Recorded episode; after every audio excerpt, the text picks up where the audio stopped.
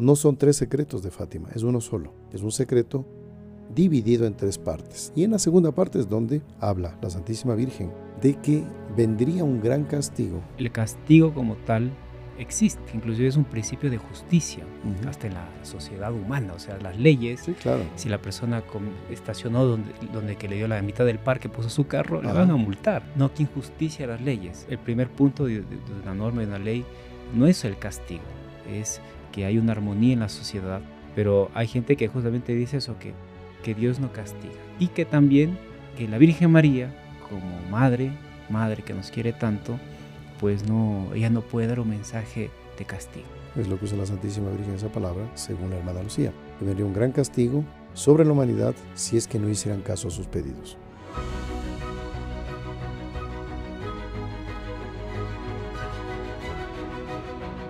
Muy estimados amigos, salve María.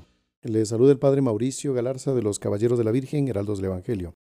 Estamos en el mes de María, mes de mayo, y tenemos también una fiesta muy especial, ustedes saben, eh, un aniversario más de las apariciones de Nuestra Señora de Fátima.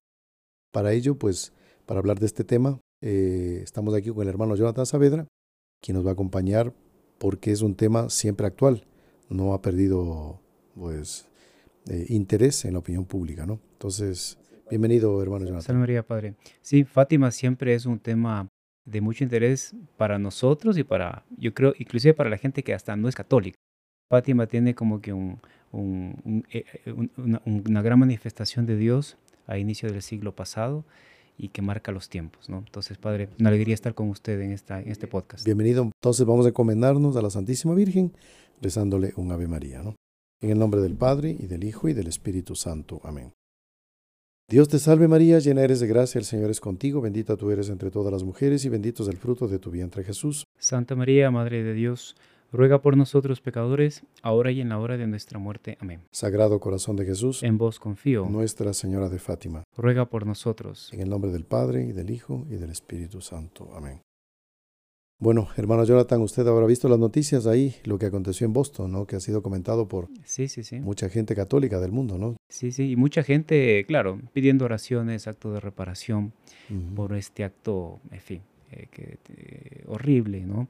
Y, y, y, claro, es un acto, padre, que salió a la luz, uh -huh. pero sin embargo, este, esta especie de ciudadanía que va teniendo el este, mal. El mal y este tipo ya de actos de culto religioso, etcétera, no es algo nuevo.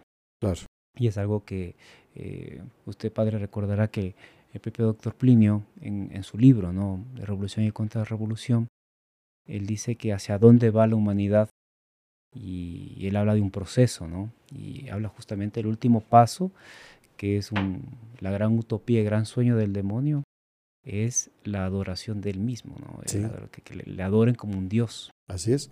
Esto es impresionante, pero de lo que recuerdo que de muchas reuniones que asistí del doctor Plinio, tanto presenciales como por audios, pues él decía que la meta del demonio es querer destronar a Dios y él eh, aparecer como el, el único Dios verdadero, supuestamente, ¿no? Uh -huh, y estos uh -huh. actos de cultos eh, en la época del doctor Plinio eran algo pues rarísimo, se noticiaba, pero era hecho debajo de, de un sótano, digamos, era hecho en un sótano, debajo de, de, una piedra, no sé. Las propias músicas eran con mensaje subliminal, o Ajá. sea, era todo dicho eh, así oculto. Hoy en día se habla de estas cosas de forma directa y sí, abierta. Impresionante. Y esto también tiene relación con el mensaje de Fátima, porque uh -huh, uh -huh. la Santísima Virgen, pues, eh, a pesar de que no, no habló de esto así como nosotros lo estamos diciendo, pero todo lo que ella indicaba era eso, que la humanidad está alejándose de Dios, y alejándose de Dios, pues, como muchos santos lo dicen, hay que buscar un Dios. Exactamente. Y vamos al lado opuesto, ¿no? Sí, y es curioso, padre, que eh, hay fatimólogos, digamos, que, que ven las apariciones de la Virgen de Fátima, las unen a la Virgen de la Salet, a la Virgen de Lourdes, poco la, la, también la de, de, la medalla milagrosa, Akita, en Japón, uh -huh. como que es un mismo mensaje, una misma advertencia de Nuestra Señora para toda la humanidad, ¿no? Eh, muchos hablan de eso, como que la Virgen estaba queriendo manifestar su amor, su cariño y su preocupación. Primero su cariño hacia Dios, que es el ofendido primero. Así es. Y después hacia la humanidad, que como el hijo pródigo se va cada vez más hundiendo y alejando de, la, de la, fe y de la verdad, ¿no? Y es curioso porque cuando es Fátima, estamos hablando que, que el mundo estaba en una situación terrible que era la guerra. Pero tal vez lo que pocos comentan, padre, es lo terrible que estaba antes, que era un distanciamiento de la fe. O sea, la gente estaba perdiendo la fe, la gente estaba alejándose de Dios. Eh, en fin, tal vez no como hoy en día, pero como consecuencia de ese distanciamiento, distanciamiento de Dios es que viene una guerra. Así es. Entonces, hoy en día estamos en un contexto histórico no diferente y peor. Así es. Después hay algo, antes de entrar propiamente en el tema de las apariciones, y lo que queremos comentarles a ustedes sobre un aspecto, digamos, distinto de otras veces que hemos tratado de Fátima, es que ha existido dentro de la iglesia hace algún tiempo una corriente que dice que Dios no castiga, mm. que todos hablan del Dios castigador, ¿no? Esa es la frase eh, em, así que tienen como un mantra, ¿no? El Dios castigador. Entonces, eh, vamos a analizar bien las cosas con frieza. Eh, claro, al principio uno dice, sí, pues Dios no puede ser que quiera hacerme daño, ¿cómo así? Ahora, ¿qué entendemos por castigo? La Sagrada Escritura habla de castigo. Fue castigado aquí, fue castigado allá. Hablemos del diluvio. El diluvio, dice la Escritura, es un castigo. Un castigo, etcétera. No vamos a enumerar todos los pasajes. Entonces, el problema es saber a qué, qué es lo que Dios quiere con el castigo. El que piensa que Dios es una especie de ser así medio abusivo y que Él nos va a castigar porque es un abusivo, ese no entendió a Dios. Claro. No entendió a Dios, entendió otra cosa. El castigo que Dios manda es regenerador y que busca la conversión. Los otros piensan, creo que es esa la filosofía de esta gente, que es un Dios que castiga por castigar porque de repente está de mal humor y castiga. Por sadismo, no sé. ¿sí?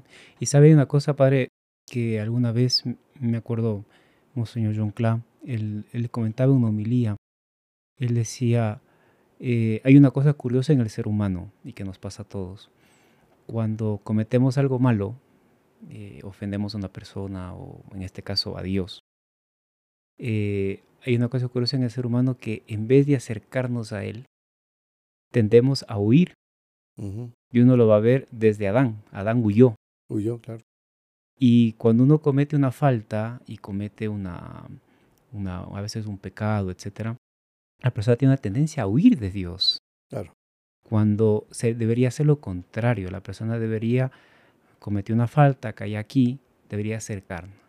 Y Moshe John Clare decía una cosa bien interesante. Él decía que como el ser humano es muy lógico y necesitamos actuar en consecuencia, como vivimos huyendo de Dios y no queremos acercarnos a Dios, y en el momento en que nos vamos embarrando más en el pecado, creamos una imagen de Dios como que Dios es mi enemigo.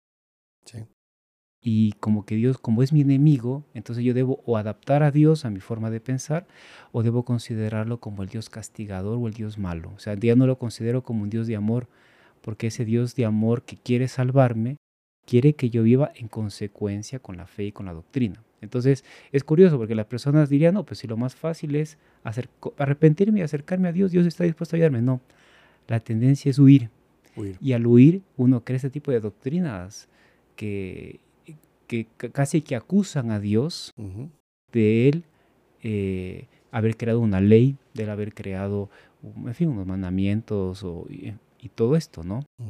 Entonces, eh, por eso mucha gente, ay, Dios no castiga, Dios nos ama, Dios nos quiere. Claro que nos quiere, pero el, siguiente paso es vivir en consecuencia. Claro. Después también el hombre, hablemos hombre, mujer, eh, cuando nos pasa algo malo o vemos algo malo, eh, pensamos siempre en, buscar el culpable, ¿no? Mm. Bueno, ¿quién tuvo la culpa? Es, es, más o menos normal eso, ¿no?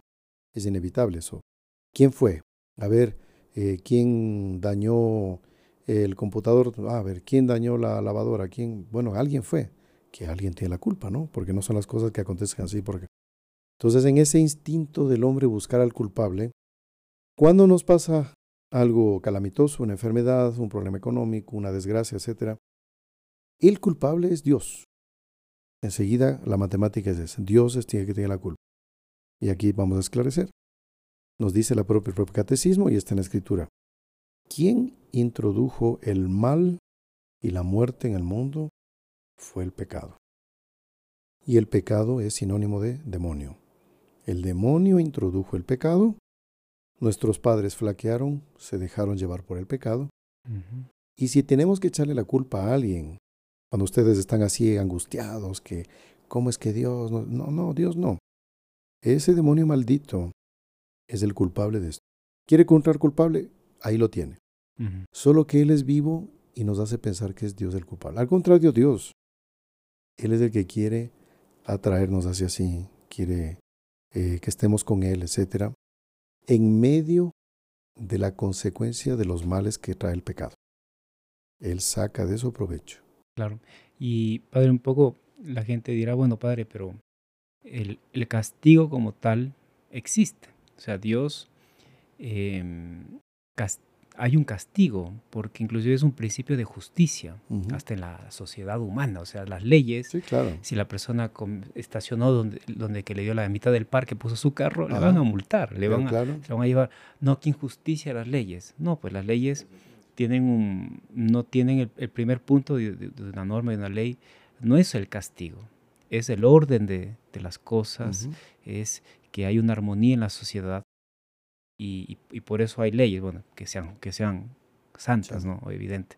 Pero hay gente que justamente dice eso, que, que Dios no castiga. Y que también que la Virgen María, como madre, madre que nos quiere tanto, pues no, ella no puede dar un mensaje de castigo. Ah, claro, porque como es madre, pues no, no puede permitir que una persona tenga una situación, eh, cualquiera que sea, mala en cualquier sentido, de salud, de trabajo, lo que sea, Claro, y no hay nada más falso, porque imaginemos que una madre de familia en casa diga, ¿sabe qué? Eh, mi hijo sufre tanto cuando tiene que madrugar al colegio que no, quédate nomás durmiendo. Porque ¿para qué hacerle sufrir, pobrecito? Despertarse así, está con los ojos rojos. Pues eh, es esa pereza de levantarse, las cobijas las quiere agarrar y no puede, bueno.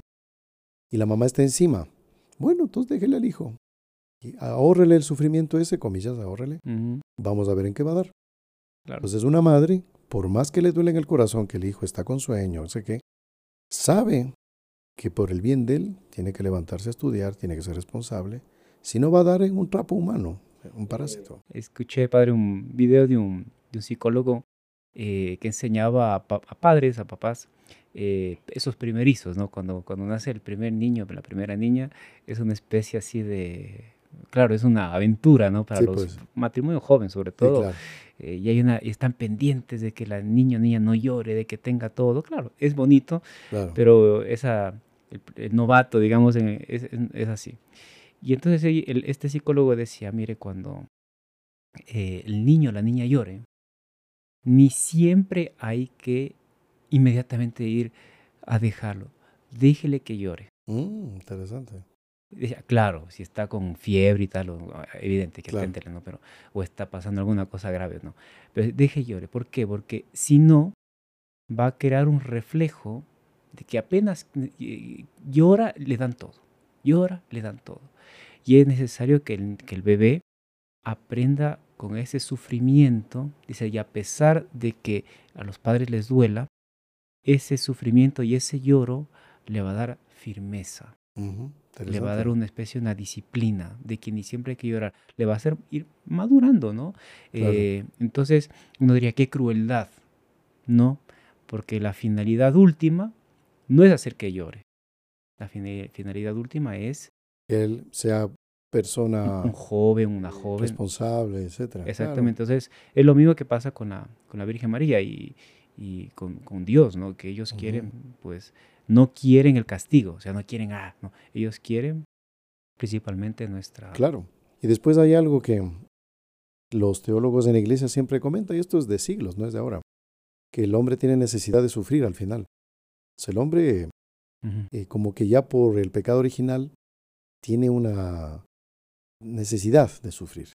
Es, eh, bueno, podríamos poner muchos ejemplos, no vamos a entrar hoy día por ahí, pero eh. nos vamos ahí del programa. Pero para comentarles aquí del tema de Nuestra Señora de Fátima, en fin, es un tema ya muy conocido, hay muchas películas, videos, programas, etc. La Virgen se aparece el 13 de mayo de 1917 a tres niños, Jacinta, Francisco, Lucía. Les da un mensaje, les habla de la conversión de, los, de la humanidad, ¿no? que la gente tiene que salir del pecado, acercarse a Dios. Eh, la Virgen se aparece en seis ocasiones y ofrece aparecerse una séptima vez. Exactamente. En este tema hay algunos autores que dicen que ya se apareció la Virgen una séptima vez en una aparición a uno de los niños y que ya se habría cumplido así esta profecía. Pero eso también queda así medio como que incógnita, ¿no? Son teorías respetables, pero para algunos esa séptima vez tendría que ser en el mismo lugar, mm. en el mismo Fátima, porque si se apareció seis veces ahí mismo, lo más lógico que se aparezca ahí la séptima vez. Es otra teoría. Claro. Puede ser, y alguna vez, esto tengo un recuerdo que el doctor Plinio lo, lo comentó, quién sabe decía si esa séptima vez ella se va a aparecer para toda la humanidad. Porque el mensaje de ella ahí fue para toda la humanidad. Claro. Y por la eh, por, por, la, por, las circunstancias históricas del momento, eh, que el mundo atravesaba una guerra eh, y, estaba muy marcado en la... El ser humano en la época era otro, otro, contexto histórico totalmente, ¿no? Em, había mucha incredulidad, ¿no? El ser humano estaba llevado por la incredulidad. Entonces, el hecho de que sean tres niños, pastorcitos, allí en un pueblito, una aldea que yo creo que nadie sabía que existía, solamente tal vez los cercanos ahí en, bueno, en propio Portugal, eh, pero nadie sabía una cosa tan pero tan abandonada. Y el hecho de que se aparezcan esos tres pequeños era y, que digan semejantes verdades y que acrediten con milagros extraordinarios, el famoso milagro del sol de octubre, del 13, de octubre, eh, eso hace que, claro, eso le da una garantía a las apariciones de Nuestra Señora de Fátima. Entonces, el hecho de que se aparezcan estos tres niños eh, era porque en ese momento como que Dios quería manifestarse solo a tres pequeños y que van a llevar ahora. El mensaje de la Virgen ya fue manifestado a todo mundo, ya todo mundo conoce Fátima. Entonces, claro, hay una posibilidad muy grande que, de que sea a todo mundo. Inclusive creo que Nuestra Señora hablaba de una gran señal en el cielo. Eh, ¿no? Eh, inclusive habló una señal en el cielo y vino la, antes de la guerra y vino la guerra. Así y hablaba de una siguiente señal en el cielo. Y esto de la señal no está en la tercera parte del secreto que era tan esperada, muchos, mucho tiempo y décadas. Esto aparece en la segunda parte del secreto. Y esto es bueno esclarecer a nuestros amigos. No son tres secretos de Fátima, es uno solo.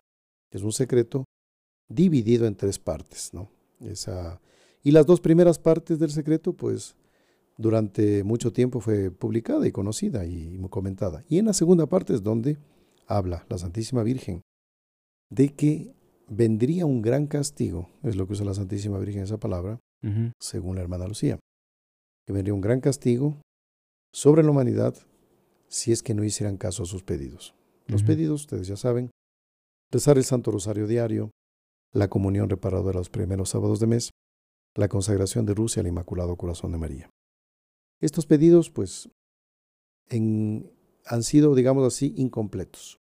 En uno u otro punto no han sido enteramente. Es interesante poner aquí las palabras de Nuestra Señora, ¿no? Que, que, e, ella dice: No voy a leer toda, esta es la segunda parte secreta, no voy a leerla toda, ¿no? Pero em, habla, dice: la, la guerra va a terminar, pero si no dejan de ofender a Dios, en el reinado de Pío XI comenzará otra peor. Cuando veáis una noche iluminada por una luz desconocida, sabed que es la gran señal que Dios os da de que va a castigar al mundo, va a castigar al mundo por sus crímenes, por miedo de la guerra, del hambre y de persecuciones a la iglesia y al Santo Padre. Es lo que sucedió. Así es. Y ahí después ella hace los pedidos, ¿no? Eh, la consagración de Rusia, la comunión reparadora de los primeros sábados. Si atienden mis pedidos, Rusia se convertirá y tendrá paz. Si no, esparcirá sus errores por el mundo, promoviendo guerras y persecuciones a la iglesia. Y ahí viene una cosa impresionante que hasta ahora se ha dado, mm, pero no en gran escala. ¿no? Los buenos serán martirizados.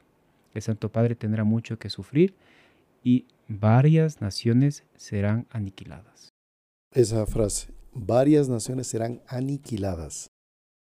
Hasta ahora la humanidad no conoce de una nación aniquilada. Por lo menos hablemos de nuestra generación del siglo XX, si ustedes quieren, ¿no? Que todavía la vivimos como generación.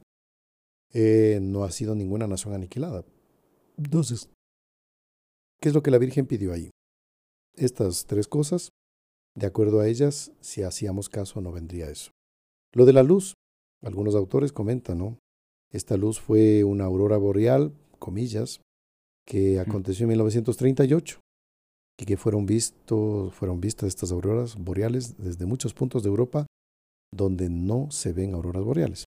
Ahora lo que llama la atención, hace pocos, dos semanas atrás, acontecieron unas auroras boreales impresionantes que inclusive son lindísimas, ¿no? colores hermosos, en lugares también donde no acontecían. Y antes de que acontezcan estas auroras que les comento recientemente, algunos decían que quién sabe si el anuncio de un siguiente castigo, porque la Virgen lo advierte, de que vendrá una segunda guerra peor, para eso vino esta aurora boreal, esta, esta luz desconocida, que es la frase. ¿Por qué no para anunciar la tercera guerra mundial no sería también un aviso semejante? Es como muy lógico. No hay nada escrito, son hipótesis nada más.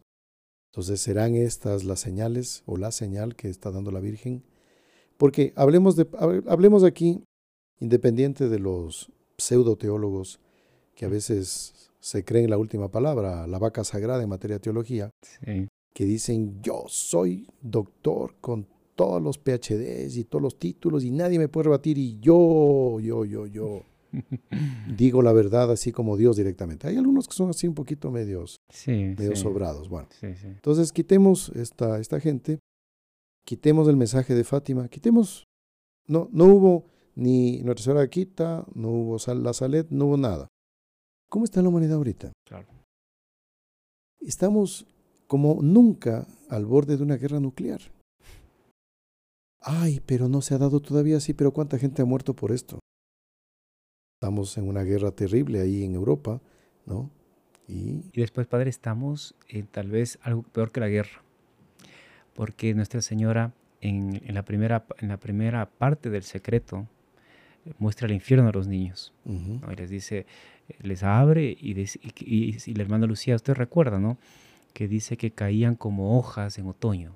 O sea, imagínense, eh, para los que tienen eh, la, dicha de vivir en lugares de estación y ver el otoño cuando mucho viento, todo seco, o sea, hojas en otoño, o sea, miles y miles de almas que iban cayendo al infierno.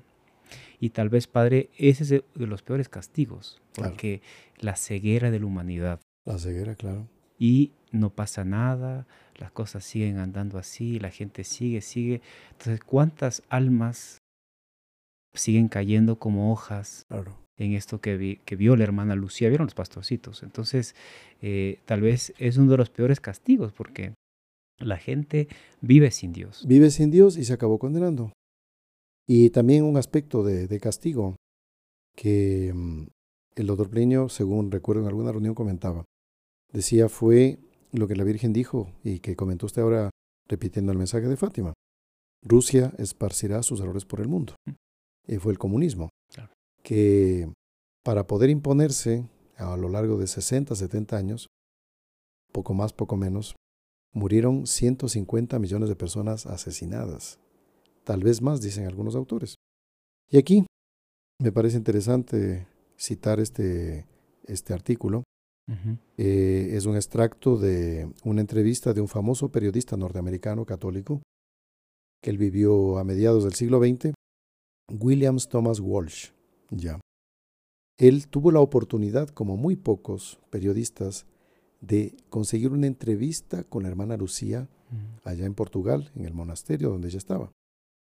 Y la Santa Sede le autorizó pero desde que no toquen el tema clave que era el secreto, la tercera parte del secreto. Pero refiriéndonos a este tema, mire lo que dice acá em, este periodista cuando la hermana Lucía respondía al tema de Rusia esparcirá sus errores por el mundo.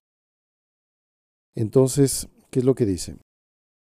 Dice, por otra parte, la hermana Lucía, en la entrevista que concedió a Thomas Walsh, ya después de haber terminado la conflagración, observó, si se hace la consagración a la Virgen Santísima, convertirá a Rusia y habrá paz.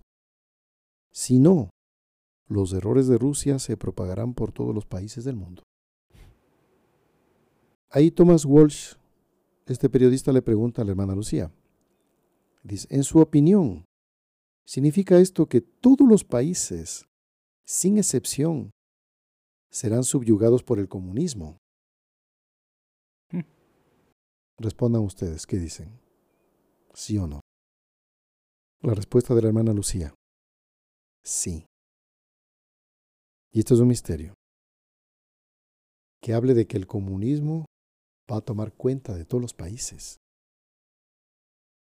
La hermana Lucía opina que sí.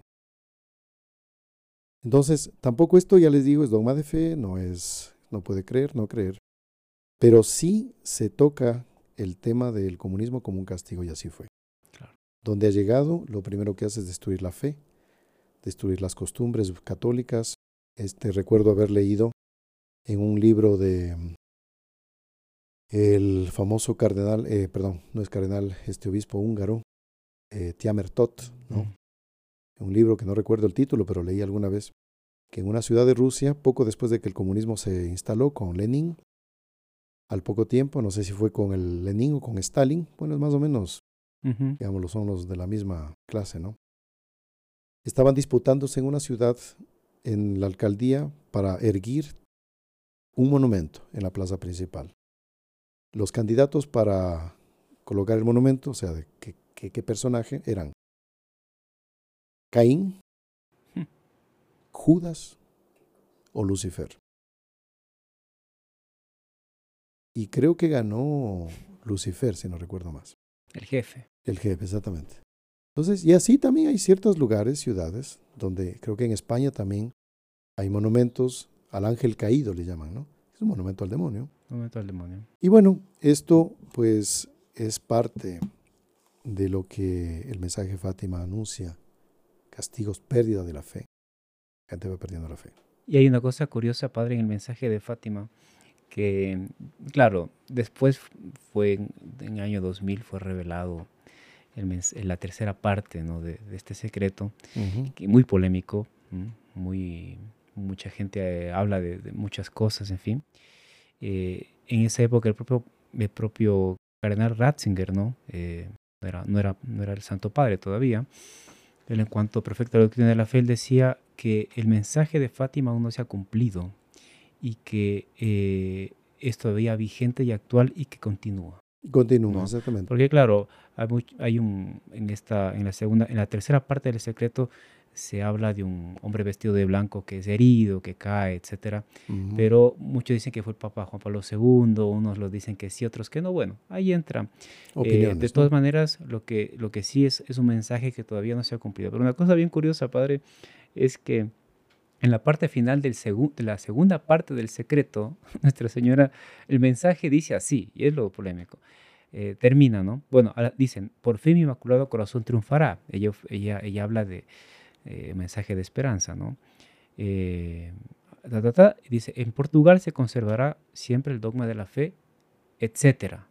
Ese es otro de los puntos que son polémicos, ¿no? Y ahí supuestamente vendría la, la tercera parte a continuación, pero bueno, y el etcétera. Sí, sí. Y esto es curioso, la, la hermana Lucía hizo, según recuerdo, cuatro manuscritos, o sea, cuatro eh, relatos de las apariciones con el mensaje, eh, que fueron pedidos por las autoridades eclesiásticas del entonces, ¿no? pero en distintas épocas de tiempo.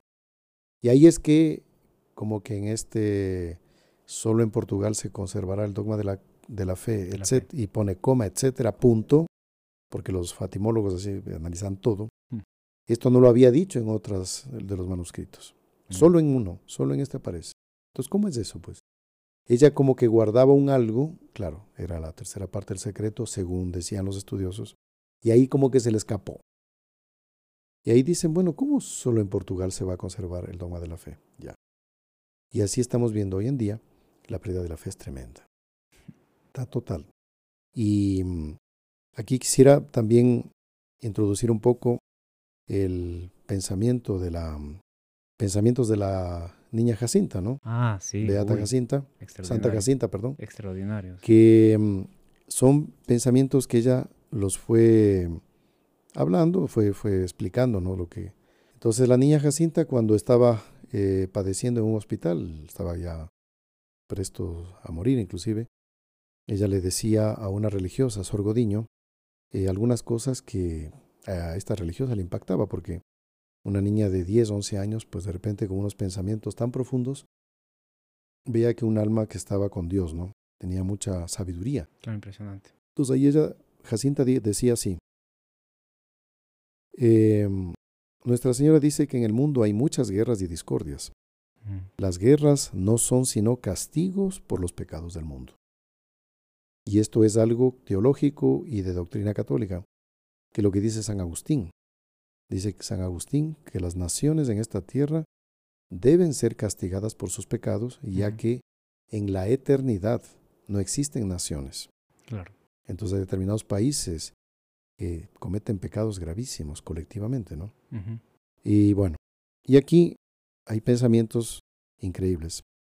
La niña Jacinta le decía a Sor Godiño, mi madrina, madrina mía, le dice, pida mucho por los pecadores, pida mucho por los sacerdotes, pida por los religiosos.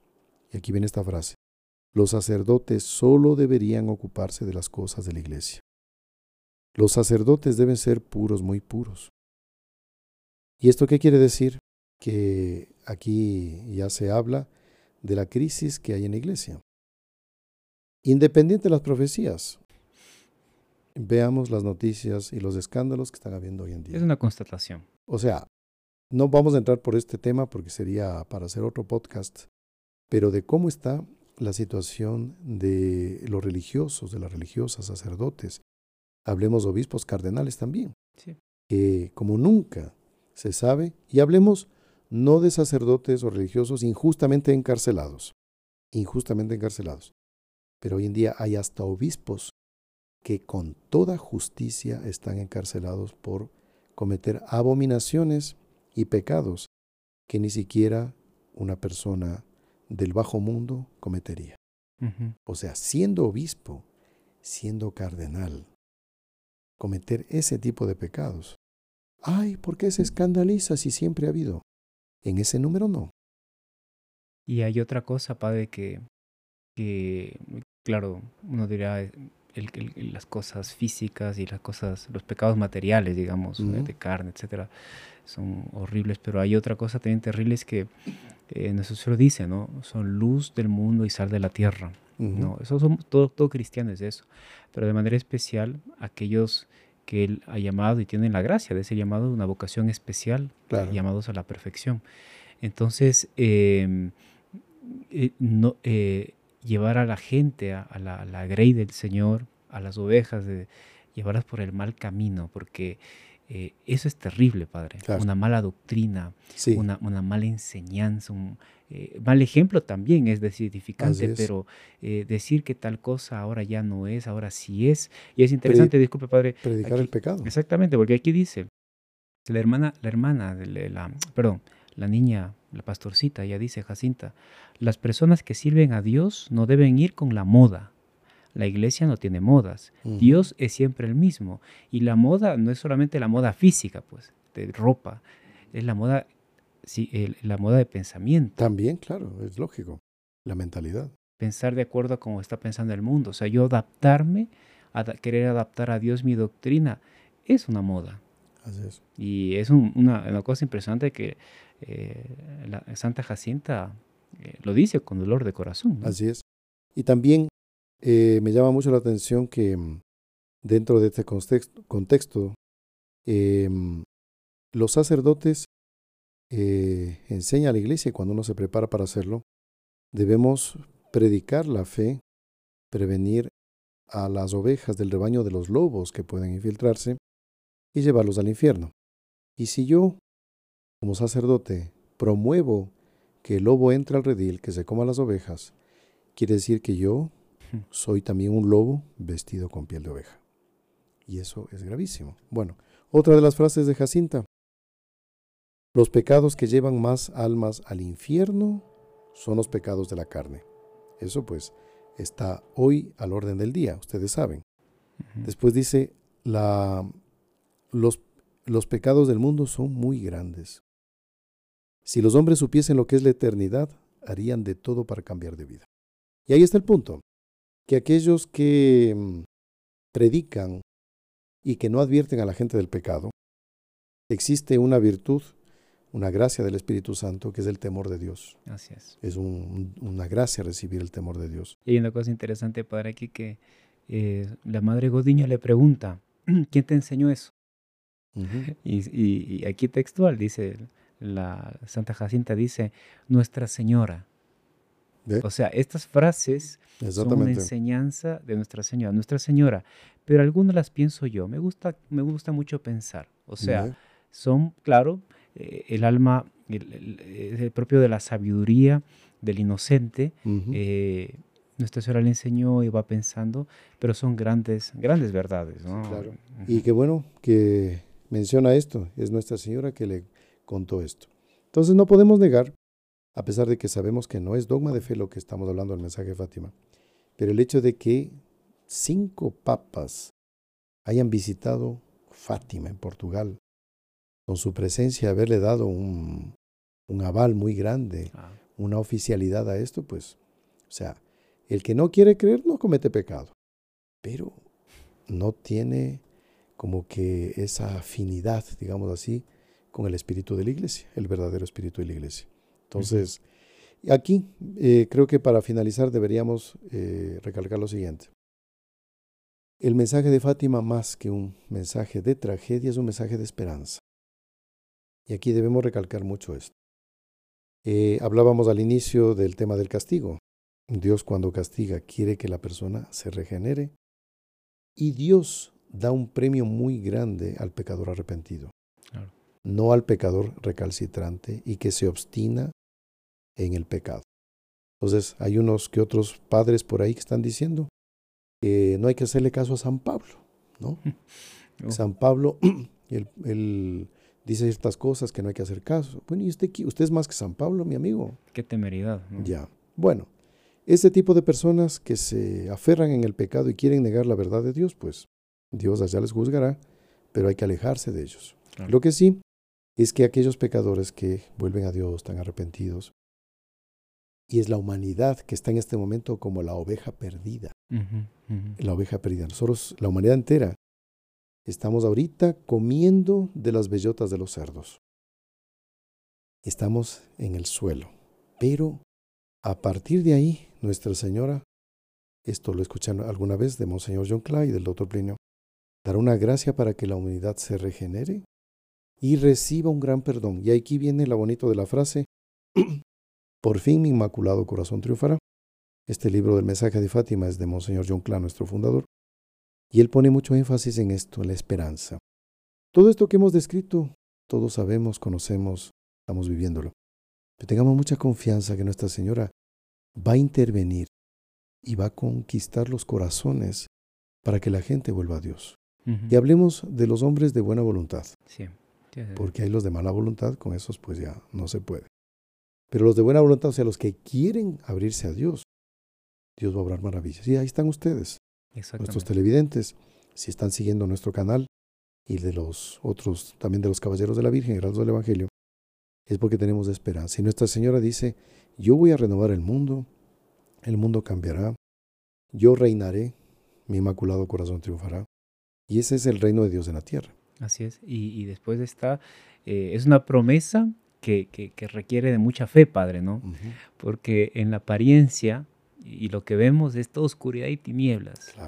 Eh, hace poco una señora conversando, eh, que era catequista, dice, oiga, la humanidad está terrible, los padres de familia no quieren nada con sus hijos, no acompañan, en fin.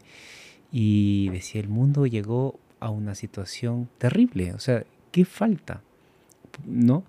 Bueno, justamente el demonio va avanzando, va avanzando, va avanzando.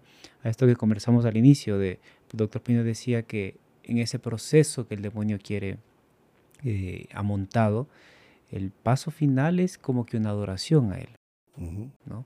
Pero bueno, ahí vendrá la intervención de Dios a través de Nuestra Señora y que es lo que San Luis María Griñón de Montfort habla tan extraordinariamente que del reino de María, que vendrá la promesa y el cumplimiento del Padre Nuestro, que se haga la voluntad de Él en la tierra como en el cielo, el reino del Espíritu Santo, que también llaman muchos otros santos, que es el reino de Nuestra Señora. O sea, tiene que venir, pero claro, en apariencia es todo lo contrario. Y ahí se requiere la fe. Y este tema me parece muy interesante para un podcast, ¿no? que ¿Cómo será el reino de María? Interesante. Podemos suponer porque hay bases, ¿no? Para tener un elemento, ¿no? De, por ejemplo, hablemos de la Edad Media, eh, habían tantos santos que un papa dijo, no recuerdo el nombre del papa, dijo, mire, vamos a dejar de canonizar porque si no, los paganos, los que no son católicos, van a pensar que santo es muy fácil, ¿no? Pero eh, una época de San Luis de Francia, ¿no? La esposa también era santa, la madre era santa, este, el primo. Los vasallos santos, honrados. Nosotros, alguna vez comentamos aquí, eh, tenemos que cerrarnos en la casa, pues casi que vivimos dentro de una bóveda de banco, digamos, ¿no? Con todas las seguridades, cámaras, porque hay qué momento entre ladrón. En la Edad Media no, no habían en determinado momento cerraduras. Cualquiera podría abrir la casa con un dedo o por o sin seguro abrir la puerta, ¿no? Porque la gente no robaba. Y lo que decía Papa León XIII, en la época en que la filosofía del Evangelio gobernaba los estados. Los estados. O sea, el, pensamiento del Evangelio, la forma de ser gobernaba. Entonces, ¿cómo era esa época? Exacto. ¿Cómo podemos imaginar el reino de María? Esto lo comentó Monseñor John Cla. Vamos a imaginar una ciudad, la ciudad donde ustedes viven. Imaginemos, no sé, Bogotá, Ciudad de México, Guatemala, Tegucigalpa, eh, imaginemos, ¿no? Lima, Santiago, Buenos Aires, Quito, bueno, que salimos a la calle y, uy, por la calle caminando San Juan Bosco, en la otra vereda San Fernando de Castilla, en la otra San Luis de Francia, acá el Padre Pío, acá Santa Teresita Niño Jesús, acá eh, San Francisco de Asís, y usted va a comprar el pan, le está vendiendo el pan Santo Tomás de Aquino, no sé qué. ya, pero por todo lado, bueno, ese es el reino de María. Así que ya tenemos un tema para el próximo podcast. Interesante porque una, una frase que San Luis María en el libro del tratado está, él dice ser una época, muy esta es tal vez las frases más bonitas, dice ser una época en que las personas respirarán María. Respirar María, imagínese. Es una cosa, hasta en el ambiente estará la fragancia de, las virtudes de Nuestra Señora. ¿no? Impresionante. Así que estamos ya ideando el próximo podcast y para eh, terminar con el, una de las preguntas de nuestros seguidores ¿no? del canal, que más que una pregunta es un tema de del asunto de los piercings, dice, ah, ¿no? Sí. Bueno, y si llevarse piercings es pecado o no es pecado, ¿no? Porque hablábamos de los tatuajes y será que lo del piercing también es pecado, ¿no? Entonces, más o menos se aplican los mismos principios, solo que aquí ya estamos hiriendo nuestro cuerpo en lugares, digamos, que no son necesarios, porque pues por las costumbres, las mujeres en general pues se ponen sus aretes, es normal, ¿no? Eso está bien. Pero lo que sí les puedo decir para responder esta pregunta, este, independiente de la parte moral, porque corresponde a el por qué me los voy a colocar, eh, yo no recomendaría por el lado de la salud, ¿no?